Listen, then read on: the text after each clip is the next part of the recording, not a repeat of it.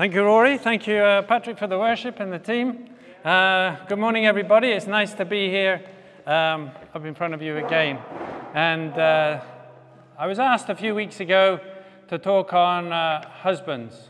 Well, I suppose I'm a husband, so uh, that in a way qualifies me. And it's great that yesterday I was one of the privileged few men who went along with, with Dan to uh, introduce him, or not really the families together, whatever it is, the Kukyala. It's not the Kwanjula, that comes later. But I think he got the thumbs up from the family and they, they settled, and so he's on that road to being a husband. Not there yet, but he's uh, progressing along that way. So, congratulations to Dan and to Maria, and uh, we continue to commit them into prayer as, our, as part of our church family, whether they stay here or whether they end up wherever in the end. They'll always be special to us. Also, I went to another wedding yesterday, so it was a busy day yesterday actually. At six o'clock, I had to deliver Harriet and uh, Chantal in Naguru so that they could uh, prepare for this other wedding that was happening. And then I came back home, um, did a bit more on my sermon, and then dashed for the Kwanjula. So, a busy morning. I went to this Kukyala, and uh, then in the afternoon, I went to this wedding. I, I managed to catch up with the uh, reception part. Unfortunately, I missed the service. That was over in uh, Naguru again. But I went to the service and uh, I went to the reception. And uh, Harry had picked up this order of service. It's Timothy and uh, Faris. And uh, they're really strong Christians. It was really great on both sides to, to hear the testimonies and the love of God from both families. And, and that was great. It was a huge event at Munyonyo. And there was three other huge weddings at Munyonyo. And there was an even bigger queue to get into Munyonyo. But we finally made it in and uh, celebrated with them, and it was a wonderful occasion. And when I looked at this order of service, I saw, oh, it's got all the passages that I'm speaking on this morning. So I'm on the right lines. So when the... now, uh, husbands, Ecclesiastes 9a, 9, verse 9a says, Enjoy life with your wife, whom you love. Enjoy life with your wife, whom you love. What a wonderful verse to start this message. And for all husbands here today, I hope this is exactly what you are doing. I'm looking around for husbands. As Monica emphasized last week, the joy of singleness and the freedom to do what you want whenever you fancy. Well, for us husbands, we should have the same joy as we share our lives with the person we love. And what better person to do the things we want to do than with our best friend, our wife? Even if the timing is not quite perfect because we have to come to some compromises. So we don't have that freedom sometimes of singleness, but it's doing it with our best friend at any time, all the time. As many of you know, I worked here for five years. I lived in uh, Karamoja in Moroto. And after a while of adaptation to the very different way that society lives and operates, the place, I really got to love the people and the culture and how they are. But I remember one time, uh, we were in a car or somewhere and we were traveling, and I had to laugh as I was chatting to a Karamojong friend. I'm not sure how the discussion got around to family, having children, taking care of the home, husbands and wives. But he said, the wife is all about family, having children, taking care of the home. We respect our wives in this role, but this is not where our love lies. No, this is with our cows. Any from Karamoja here? Or from other cattle keeping places? I must confess, I didn't know what to say next. Perhaps a quote from the verse uh, from Ecclesiastes. But you may have noticed that I've just written Ecclesiastes 9, verse 9a. Just the first part of the verse. And there's a reason for this. Let me now put the rest of the verse, uh, verses around that up to put the context of the scripture. So, Ecclesiastes 9, verses 7 to 10. Go, eat your food with gladness, and drink your wine with a joyful heart, for God has already approved what you do. Always be clothed in white and always anoint your head with oil. Enjoy life with your wife, whom you love, all the days of this meaningless life that God has given you under the sun, all your meaningless days. For this is your lot in life, and in your toilsome labor under the sun. Whatever your hands find to do, do it with all your might. For in the realm of the dead, where you are going, there is neither working, nor planning, nor knowledge, nor wisdom. Don't ask me to preach on this verse, please. So, your wife is the one bright spark in a fairly otherwise meaningless life. Good. I suppose that's not bad. Yeah, it's worth a clap. but as I read the passage, I felt that husband's love towards his wife is not only the joy when situated in a troublesome world. Of course, that is a wonderful thing, and it's such a great help to us as we go through the ups and downs, that we're going through these ups and downs with our wife or with our spouse. But it has the same importance and significance even when there are many great things happening. Although too much good and also too much bad can also be reasons why the love gets tripped up. So let us turn to more well known verses of husband and wife relationships. And of course, I'm focusing on the husband side today.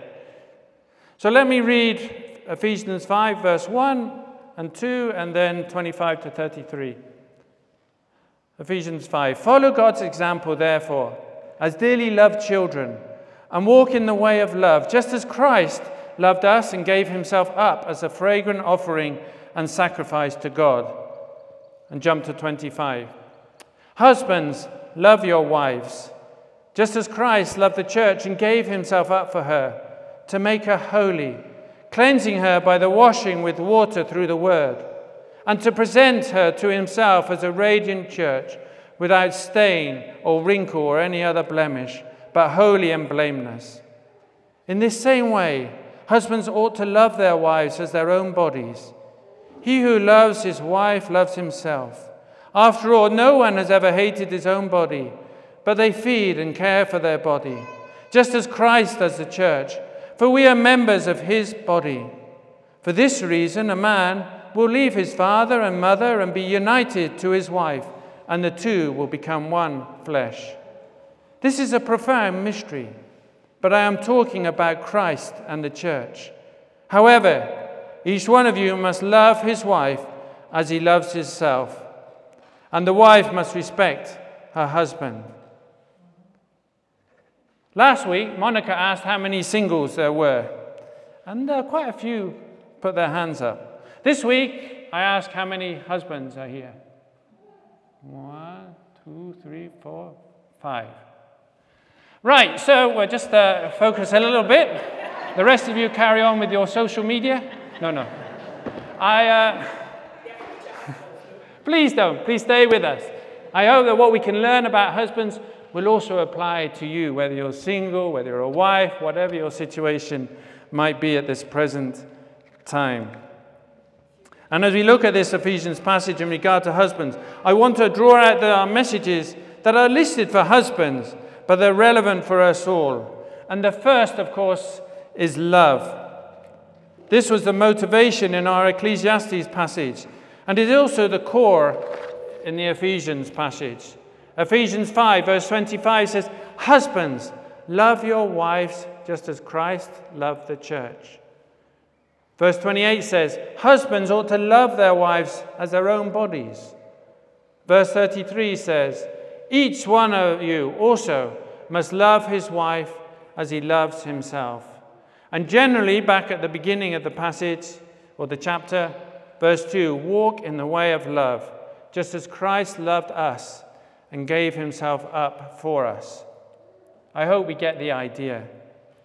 And so I think it's important we understand love a little bit more. And I'm sure these next set of verses will crop up a number of times. Maybe they, they, they've also already come up uh, during our relationship series. They are here in this order of service.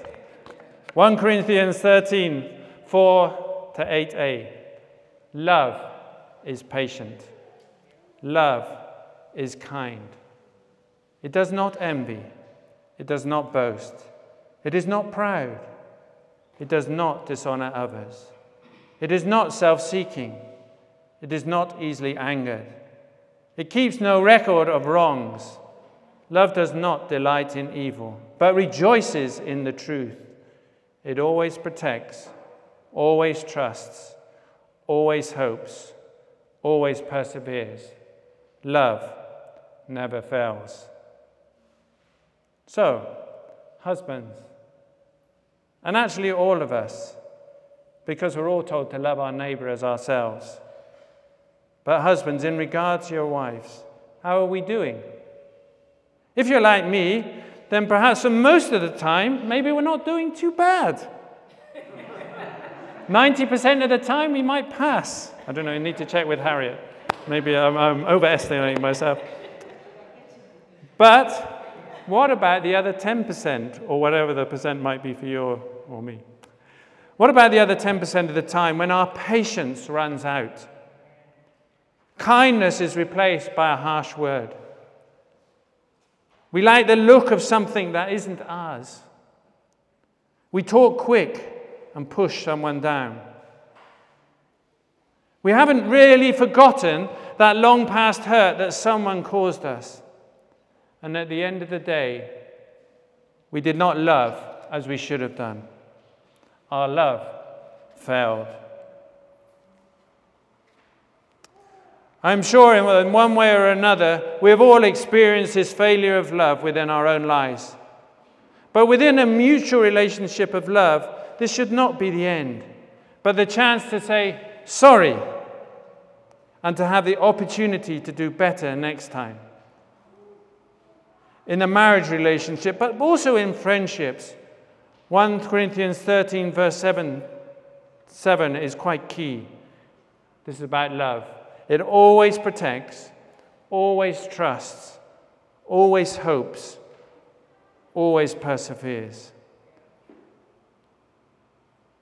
Husbands or others towards your friends or your neighbors, is your love towards your wife protecting her, trusting her, infusing hope in her, working through the issues we all face. Ephesians 5, verse 25 says, Husbands, love your wives just as Christ loved the church. And how did Christ love the church? It says in Ephesians 5, verse 2 Walk in the way of love, just as Christ loved us and gave himself up for us. Yes, we all know that the death of Jesus on the cross and his resurrection from the dead enabled each one of us to enter into the presence of the Holy God because of that sacrifice on the cross. Thank you, Patrick and friends, for leading us in such a powerful and fantastic worship this morning. This is what Jesus, uh, uh, yeah, but this is what Jesus said as he hung on the cross and reached out to the world that slung insults at him. Luke 23, verse 24, Jesus said, Father, forgive them for they do not know what they are doing. And they divided up his clothes by casting lots. You see them doing that in the bottom of this picture. Father, forgive them. Alistair, forgive Harriet. Rory, forgive Beth. Moira, forgive, uh, Jerry, forgive Moira. Others as well. so I forgot to put their hands up now. Father, forgive them, for they do not know what they are doing. And divided up his clothes by casting lots. In our relationships, we need to demonstrate that love of God, that love of Christ.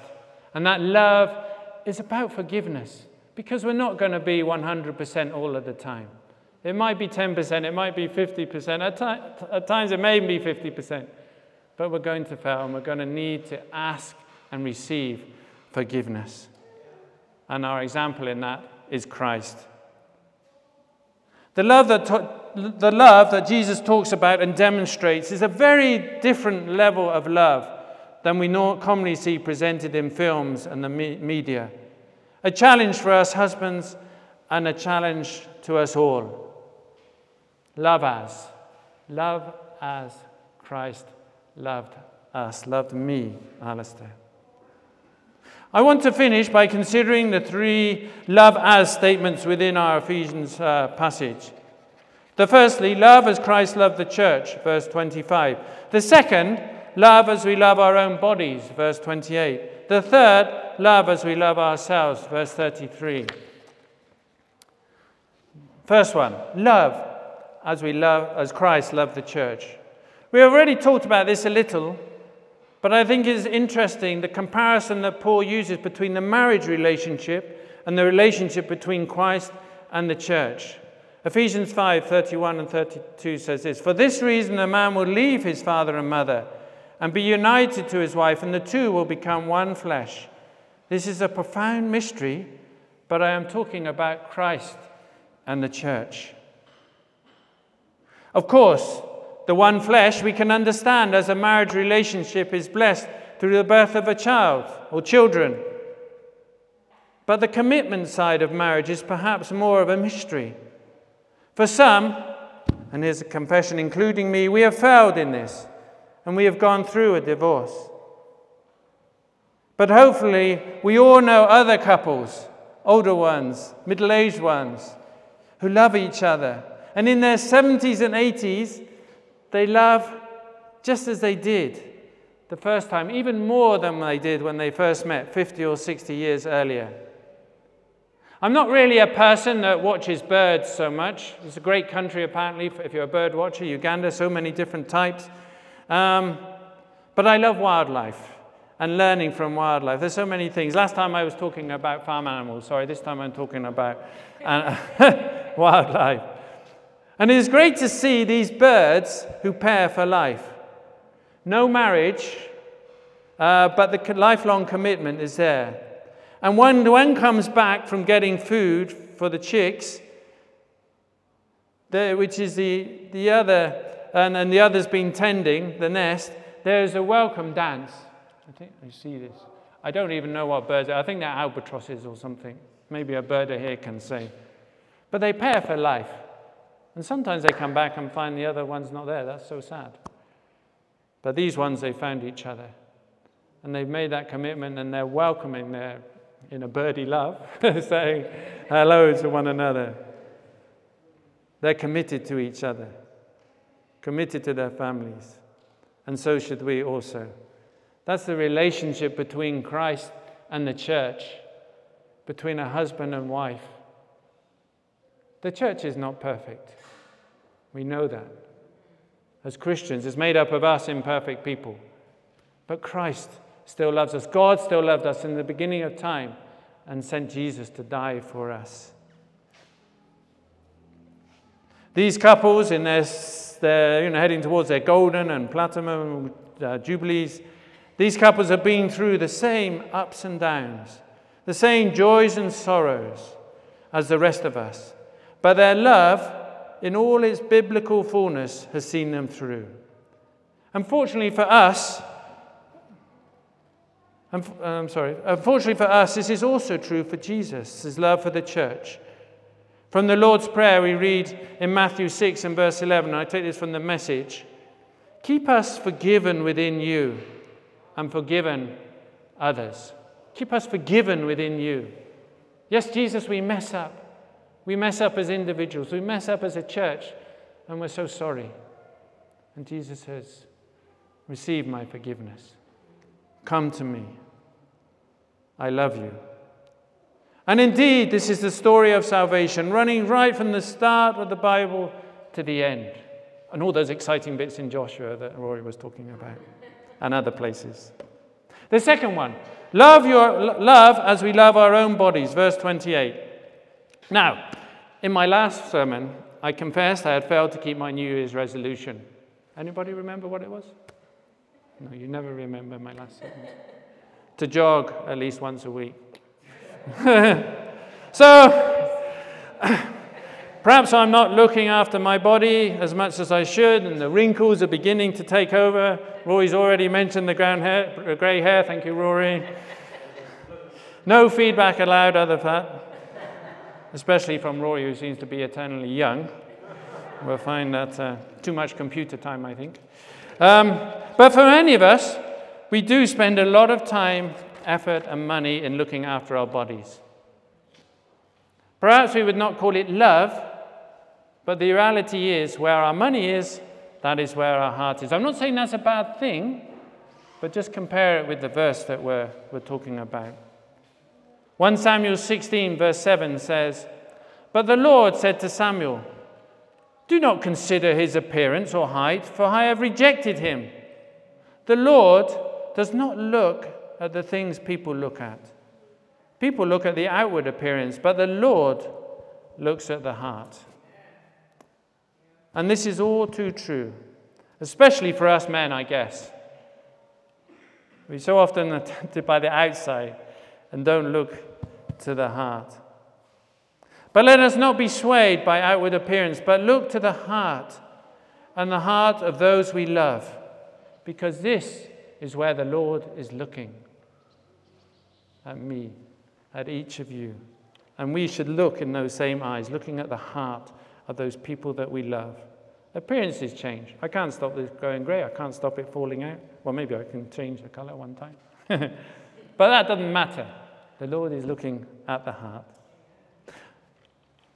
Number three, a bit related love as we love ourselves, verse 33. A bit of a similar to loving our bodies, but to me it's a bit broader than just uh, the body and involves the situations we place ourselves in to ensure we are okay. Can we also do that for the ones we love? And for us husbands, that is especially true of our lives. We come home after a hard day's work, of course, trying to earn the money that is needed to look after our families. Or in the olden days, dig our fields to look after our families turn on the TV, put our feet up, and wait for supper to deliver. Yes, we are loving ourselves. But are we demonstrating our love to the one we love? Love as we love ourselves. Sometimes we love ourselves. Do we love that person that we are beloving? I had to get a proverb in somewhere, and I think this is a good point. This is also in here. Proverbs 31, verse 10. An excellent wife who can find? She is far more precious than jewels. So, for the five husbands amongst us, we're very lucky. For the 20 men amongst us, I pray that you may be equally lucky. For the ladies, you will benefit from that luck. or should I say blessing, really, in God's terms, rather than luck? Let's just pray. Dear Lord Jesus, we thank you for the relationships that you've put some of us in. It's not always easy, we know that. But Lord, we thank you that you've put us with our husband or put us with our wives. Thank you for that marriage, a special gift of, of marriage. Lord, it was exciting yesterday for me to see two new marriages beginning. One really with the marriage service, the other with Dan and the Kukyala happening. Lord, we commit those young people into your hands and ask that you would continue to bless them and surround them with your love. Let Dan, let Timothy, let each one of us husbands here love as you loved us, to fill our lives with your love it's not based on outward appearance, but on your, your example, your, your, how you describe love. You are love. Lord, may we demonstrate that to our wives. And as you say, love the Lord your God and love your neighbor ourselves, we pray that we'd also be able to demonstrate that same love to our neighbors. Lord, whatever situations that we put, uh, in, put us in, it's exciting to hear about these missional groups, groups which are trying to interact with the communities around us. Lord, may people see love within our lives as Christians. And may that be attractive. May they see you shining from us. Lord, sometimes we're going to have to say sorry. Sometimes we're going to have to keep our mouths shut. Lord, help us to do these things in our marriage relationships. Lord, um, be with us. Be uh, the third person in all the relationships here and ask that you would surround us with your love and we'd be channels of your love to others. So, Lord, we thank you for this morning. We thank you for the guidance of your scriptures. We pray that you continue to empower us by your Holy Spirit. And we thank you that as we do trip up, Lord, that you are righteous and just to forgive us our sins and to cleanse us from all unrighteousness. And may we not be afraid to say sorry to the ones that we love and to accept forgiveness on either side. In Jesus' name, amen. Thank you very much, everyone. Now, I've got a few. Uh, Clap anyway. Uh, I have a few uh, group questions uh, which uh, we can discuss over coffee, is it? But anyway, Roy's going to come up and, and finish, I think.